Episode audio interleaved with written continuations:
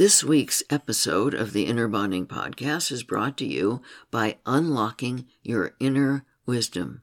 Live your life guided by loving wisdom and your deepest truth. In this self guided online video program, you'll learn about the two secrets to at will divine connection, and you'll learn about what you might be doing that blocks that powerful connection. When you learn how to raise your frequency to unblock your inner wisdom, you'll begin to see many positive changes in your life. You'll begin to trust your feelings. You'll know what to do to release fear, anxiety, and worry. You'll discover the secret to manifesting your dreams. You'll be able to worry less and enjoy life more, just to name a few positive changes that can happen. Go to innerbonding.com slash wisdom to begin raising your frequency and unlocking your inner wisdom. You can use the code WISDOM at checkout to get a 10% discount on your enrollment. Again, go to innerbonding.com slash wisdom. Welcome to the Inner Bonding Podcast, the complete process of self healing anxiety, depression, addiction, and relationships. You can find this podcast along with many others on our podcast website at innerbonding.com slash podcast. Now here is your host, Dr. Margaret Paul. Hi, everyone. Dr. Margaret Paul here with the Inner Bonding Podcast. Today, I'm speaking about having patience and the power and importance of patience. Do you have patience? Some people seem to be naturally patient. I'm not one of those people. I think I was born impatient.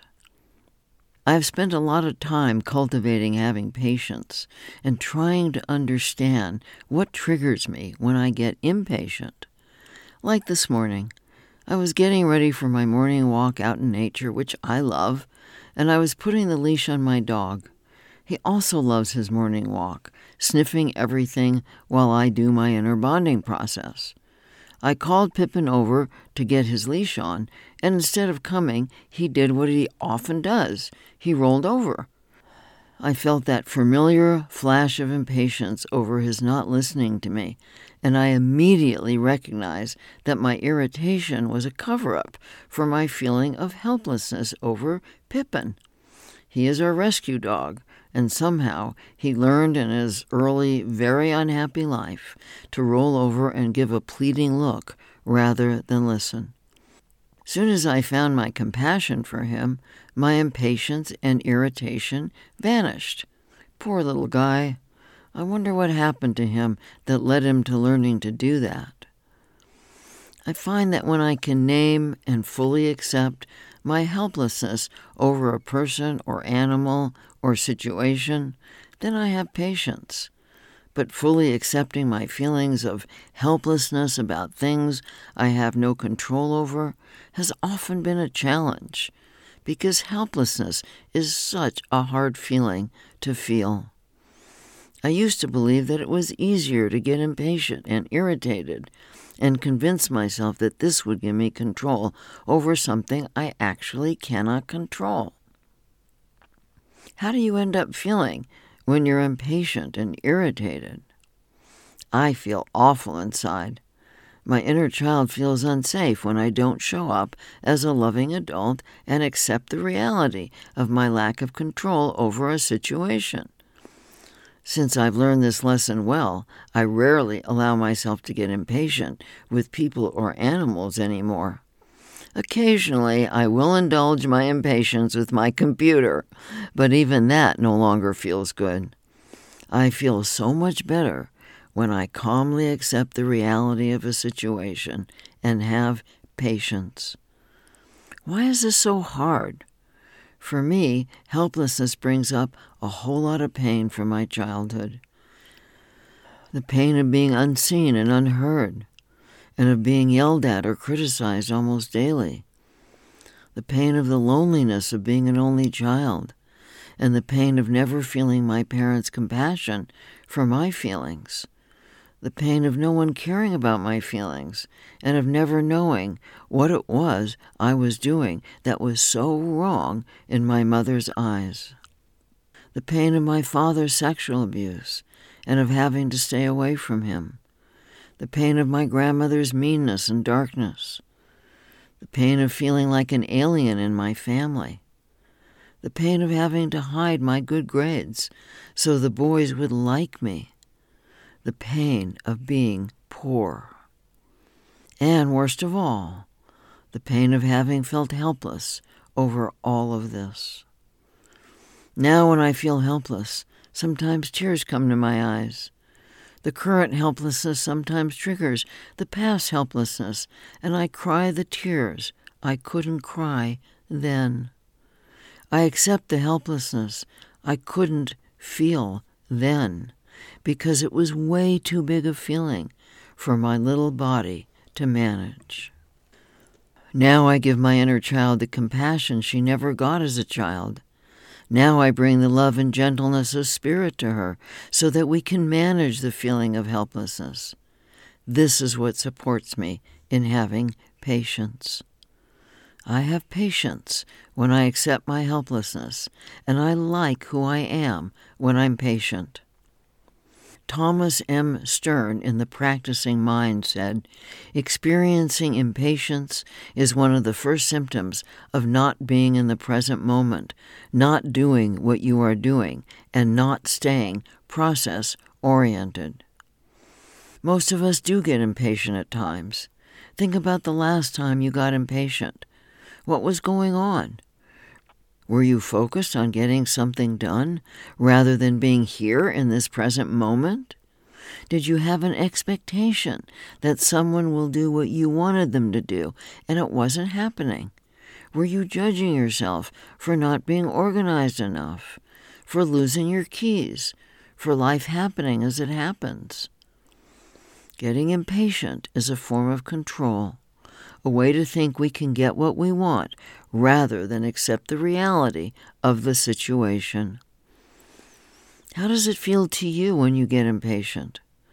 I don't like the stressed, frustrated, irritated feelings in my body when I'm impatient, so most of the time I'm able to stay aware of what Thomas M. Sterner said in the quote staying in the present moment with the process rather than focusing on the goal.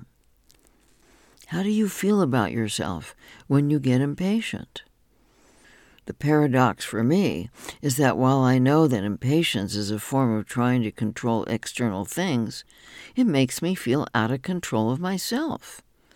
I doubt that anyone ever feels good about themselves when they lose their patience. I certainly don't. As I said, I used to be a very impatient person. I was so goal oriented that as soon as things didn't go the way I'd planned, I would feel this frustration in my body and express it with irritation. Of course, no one likes to be at the other end of someone's impatient irritation, so often it would create repercussions that led to even more frustration. Not a winning scenario. Now I know that if I get that irritated feeling in my body, the feeling is letting me know there is some way I'm not taking care of myself, some way I'm abandoning myself. So instead of going outward, I go inward to attend to what I need to attend to. The outcome of this is generally much better. Impatience can also be triggered by physical reasons if I don't get enough sleep or enough exercise or enough downtime to regenerate, or if I have not nourished my body properly, I feel much more reactive than if I'm rested, exercised, nourished, and rejuvenated. Since I work long hours at an intense pace, I need to make sure I take care of myself regarding sleep, exercise, food, time alone, creative time, and playtime with others. Something that is important to understand about yourself is how you regenerate. Do you need time alone to regenerate? Or do you regenerate best around others? Or do you need both? Those of us who are introverts, as I am, often need some time alone to regenerate. Those of us who are extroverts often need to be around others to regenerate. And many of us need both time alone and time with others. So we each need to find the balance that creates a sense of internal peace and fulfillment. Most of us get annoyed with people at times, and it's easy to believe that our irritation and impatience is about what someone else is doing. It's easy to think that we are irritated because they are being annoying. They are being needy, angry, blaming, resistant, withdrawn, obsequious, boring, invasive, pathetic, judgmental, anxious, dramatic, and so on. Yet not everyone will feel irritated or annoyed at these behaviors. When you do, there is a good reason for it, and it is always more about you than about the other person. People are mirrors for us. Their wounded behavior is mirroring something about our own wounded self. While their way of acting out their woundedness may not be the way we act out ours, the fact that they are abandoning themselves, that they have no loving adult present, may be mirroring our own self abandonment. For example, June discovered that when she is tired, she tends to withdraw, shutting down her usual friendly and bubbly energy. Her husband, Pete, who is often needy for connection with June, responds to her withdrawal by becoming agitated. June, unaware that she has started the negative system with her withdrawal, feels pulled on by Pete's anxiety and responds with irritation. Pete now doubles his efforts to connect with June by becoming overly talkative. June responds with anger to Pete's efforts to connect with her, blaming Pete for pulling on her. In a session with June, she complained about Pete's pull on her and how often she feels impatient, irritated, and annoyed with him. As we backtrack through their last interaction, June realized that she abandons herself when she is tired, and that her withdrawal is actually a pull on Pete to make her feel better.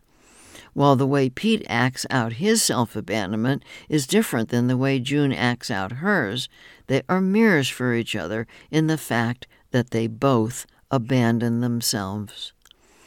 June, I said, your impatience and irritation are signals that you're judging Pete for the very thing you are doing, abandoning yourself. Next time you are aware of being irritated, it will be helpful to you to do inner bonding and discover how you are abandoning yourself and what would be loving to yourself. For example, Right now, ask your guidance what would be the loving action when you are tired? What can you do rather than shut down? June opened to learning with her guidance and asked about the loving action when she is tired. Oh, I can begin to see the problem. I have a judgment about being tired. I don't think it's okay to be tired. In my family, no one was allowed to show they were tired. We just had to keep getting things done. So I don't even let myself know that I am tired. My guidance is saying that the first loving action is to acknowledge that I am tired and be compassionate with myself rather than judgmental for my tiredness. I can see if I did that, I wouldn't shut down and abandon myself as a way of dealing with being tired. I could just tell Pete that I am tired and need to rest. By doing inner bonding, rather than acting out her impatience and irritation coming from her self judgments about being tired, June learned some very important things about her beliefs and behavior. Acting out her irritation is a way to control Pete rather than love herself.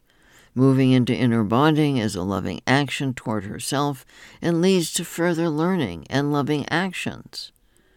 Being judgmental toward yourself may lead to being impatient, annoyed, irritated, and judgmental toward others, as it did with June.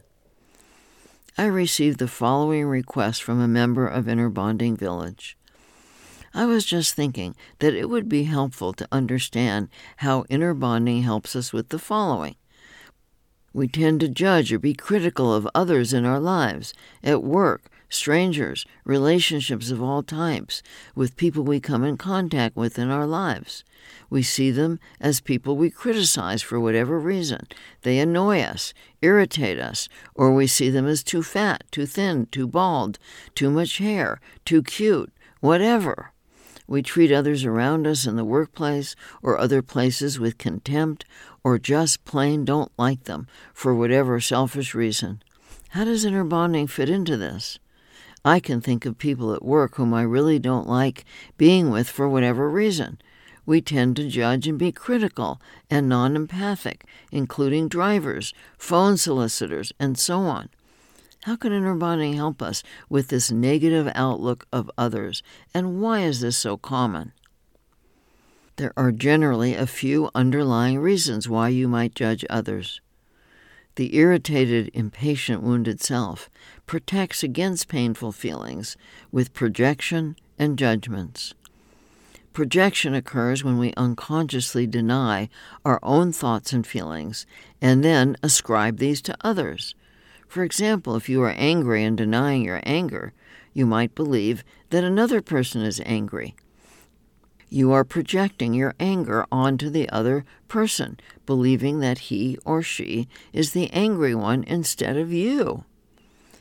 When we judge others, it is often because we are unconsciously judging ourselves and then projecting that judgment onto others. Our impatience, annoyance, and irritation are projections of our own inner child's annoyance and irritation at us for our unloving treatment toward ourselves.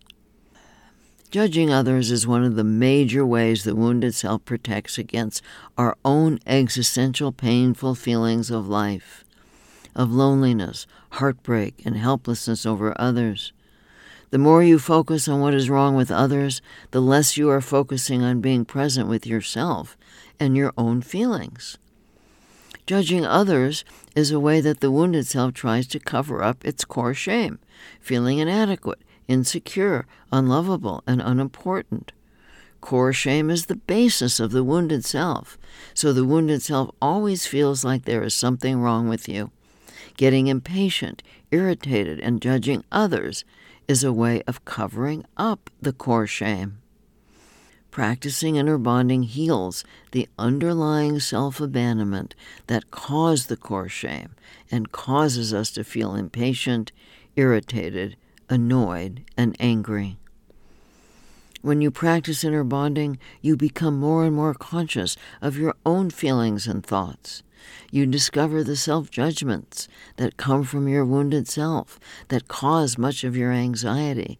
The more you practice inner bonding and move out of self judgment and into kindness and compassion for your feelings, the more you will naturally be more patient and compassionate with others' feelings and behavior. As you practice inner bonding and learn to treat yourself lovingly, you gradually find yourself treating others lovingly as well. When you practice inner bonding and learn to know your true essence through the eyes of your spiritual guidance, you heal your core shame. When you know the beauty of who you really are, you are then able to see and value the essence of others. Rather than being impatient and irritated and judging people for their outer qualities, you are now able to connect with their inner qualities. This enables you to move beyond impatience and into the love and power of patience. When you feel impatient, upset, or hurt, do you get angry? And if you do, why do you get angry? Don't I have the right to get angry when someone hurts me? asked my client Allison in one of our sessions. Allison had sought me out because she had discovered that her husband, Jerry, was having an affair. She loved Jerry and didn't want to leave the relationship, but she didn't know what to do. She was not just angry, she was furious. Of course, you have the right to get angry, I told her, but what's the point? What do you hope to gain by getting angry? What do you mean, what's the point? He has betrayed me. I am hurt and angry. Wouldn't anybody be hurt and angry in this situation? Yes, most people would. But going back to the inner bonding concept of intent, what is the intent of getting angry? Are you taking loving care of yourself or trying to control Jerry when you get angry at him? I'm taking care of myself by getting him to see how badly he has hurt me. He has stopped the affair, but I want to make sure he never does this again. So you are telling yourself that if you can get him, with your anger, to see that he has hurt you, you will have control over the future and you will feel better. Is that right? Right. Allison, does Jerry know that you feel hurt? Yes. Are you feeling better? No, I still feel furious. I'd like you to go inside to the angry part of you. Ask your inner child why she is angry at you. Little Allison, why are you angry at me? Now allow your inner child to talk with you. Allow her to express her anger at you. Here is what little Allison said you keep wanting Jerry to love me and pay attention to me, but you don't. You never listen to me. You never hear me. I'm not important to you. If you paid half as much attention to me as you do trying to get Jerry to pay attention to me, I would feel a lot better. You even told me that it's my fault that Jerry had an affair. You always tell me that I'm not good enough, not pretty enough, not smart enough. I'm so angry at you. I hate you. Wow, said Allison. I didn't know that that was in there. Allison, anger at another person is generally a projection of our inner child's anger at us for not taking care of ourselves. You are getting angry at Jerry to try and have control over getting him to love you instead of taking responsibility for loving yourself. Your anger at Jerry did not start with the affair, as you've told me.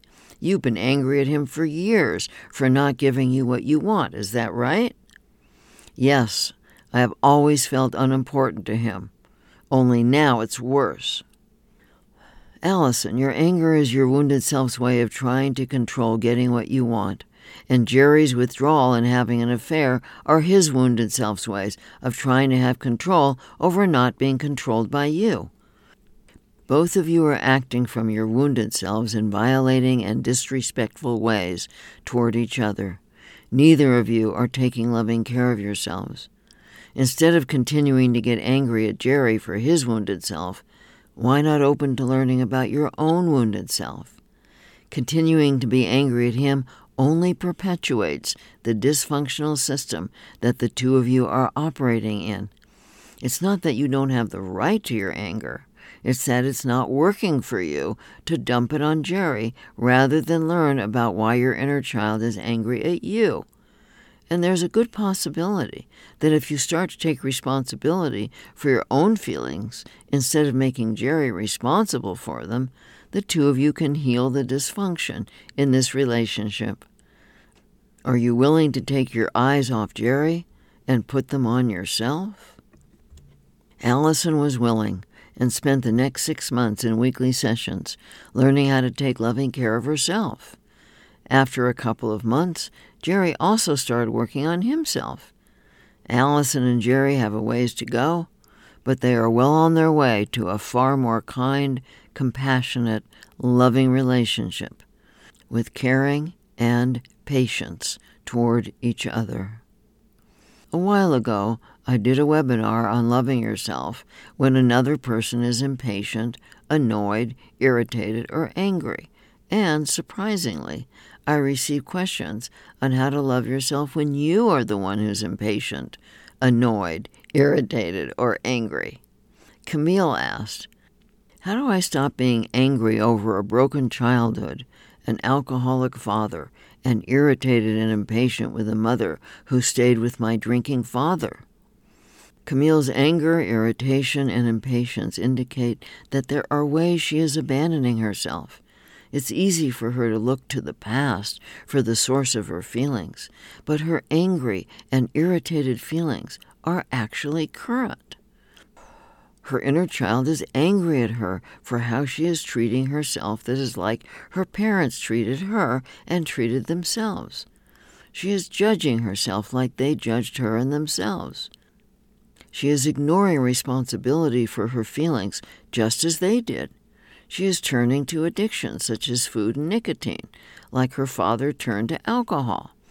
She is making others responsible for her well being and then blaming them when they don't do what she wants. Her impatience, annoyance, irritation, and anger are about how she is treating herself, not about her broken childhood or at her mother for staying with her father. Focusing on others or the past are ways to avoid responsibility for ourselves in the present. We can learn from the past about our role modeling and how we got our false beliefs, but we can't change the past. We have no control over what happened to us as we were growing up, but we have total control over how we treat ourselves today. And how we treat ourselves today has everything to do with whether you are patient or impatient, compassionate or judgmental, irritated or accepting. Janine asked in Inner Bonding Village, I've noticed impatience and irritation has been popping up when something small happens, something that triggers a big, upsetting story. An example happened the other day when I received a credit card offer in the mail. While this seems benign, I could just throw the offer away and be in peace. I find myself telling a big story about how I am helpless over how my personal information is used. My anger and impatience usually happen when I have done everything in my power to stop these offers, like continuously submitting my personal information to optoutprescreen.com, which is designed to stop credit card companies from sending you offers. I'd love to hear your thoughts about this. Janine is aware that this issue makes her feel helpless, but she isn't aware that she is using her anger, irritation, and impatience to cover over her helplessness. As I said, helplessness is a very difficult feeling, and it feels easier to get angry and impatient than to accept this very painful feeling. But if Janine were to compassionately embrace her helplessness and fully accept it, it would move through her anger and impatience, and she wouldn't be stuck with it. Generally, our anger and impatience is a way to try and have a sense of control over something that we actually have no control over, such as other people, outcomes, and situations such as what Janine described. Yet, since the sense of control is an illusion, the anger, frustration, and impatience continue. What anger and impatience does have some control over is the feeling of helplessness. We can avoid this feeling by getting angry and impatient. But what is the price we pay for this avoidance? If Janine had accepted her helplessness, she would likely have been over the situation within minutes. But in avoiding it, she may still be ruminating over it and still angry about it. When we fully and compassionately accept the reality of our helplessness over a situation, we can easily let it go and move on. But when we refuse to accept the reality, we may stay angry, frustrated, and irritated. Loving yourself when you are impatient and angry is twofold exploring how you might be abandoning yourself, exploring what feelings your anger and impatience are covering up. I hope the next time you feel impatient, irritated, annoyed, frustrated, or angry, instead of acting out from your wounded self, you love yourself by doing your inner bonding work to discover how you are abandoning yourself and what feelings you are avoiding. Your inner child will really appreciate it. I invite you to join me for my 30 day at home course, Love Yourself, an inner bonding experience to heal anxiety, depression, shame, addictions, and relationships. And you can learn so much about loving yourself and creating loving relationships from my recent books Diet for Divine Connection, Beyond Junk Foods and Junk Thoughts to At Will Spiritual Connection, the Inner Bonding Workbook Six Steps to Healing Yourself and Connecting with Your Divine Guidance Six Steps to Total Self Healing, the Inner Bonding Process, and how to become strong enough to love, creating loving relationships through the six step pathway of inner bonding. And we have so much to offer you at our website at innerbonding.com. And if you enjoyed this podcast, I would really appreciate it if you tell your friends about it and if you give it a review wherever you heard it. I'm sending you my love and my blessings.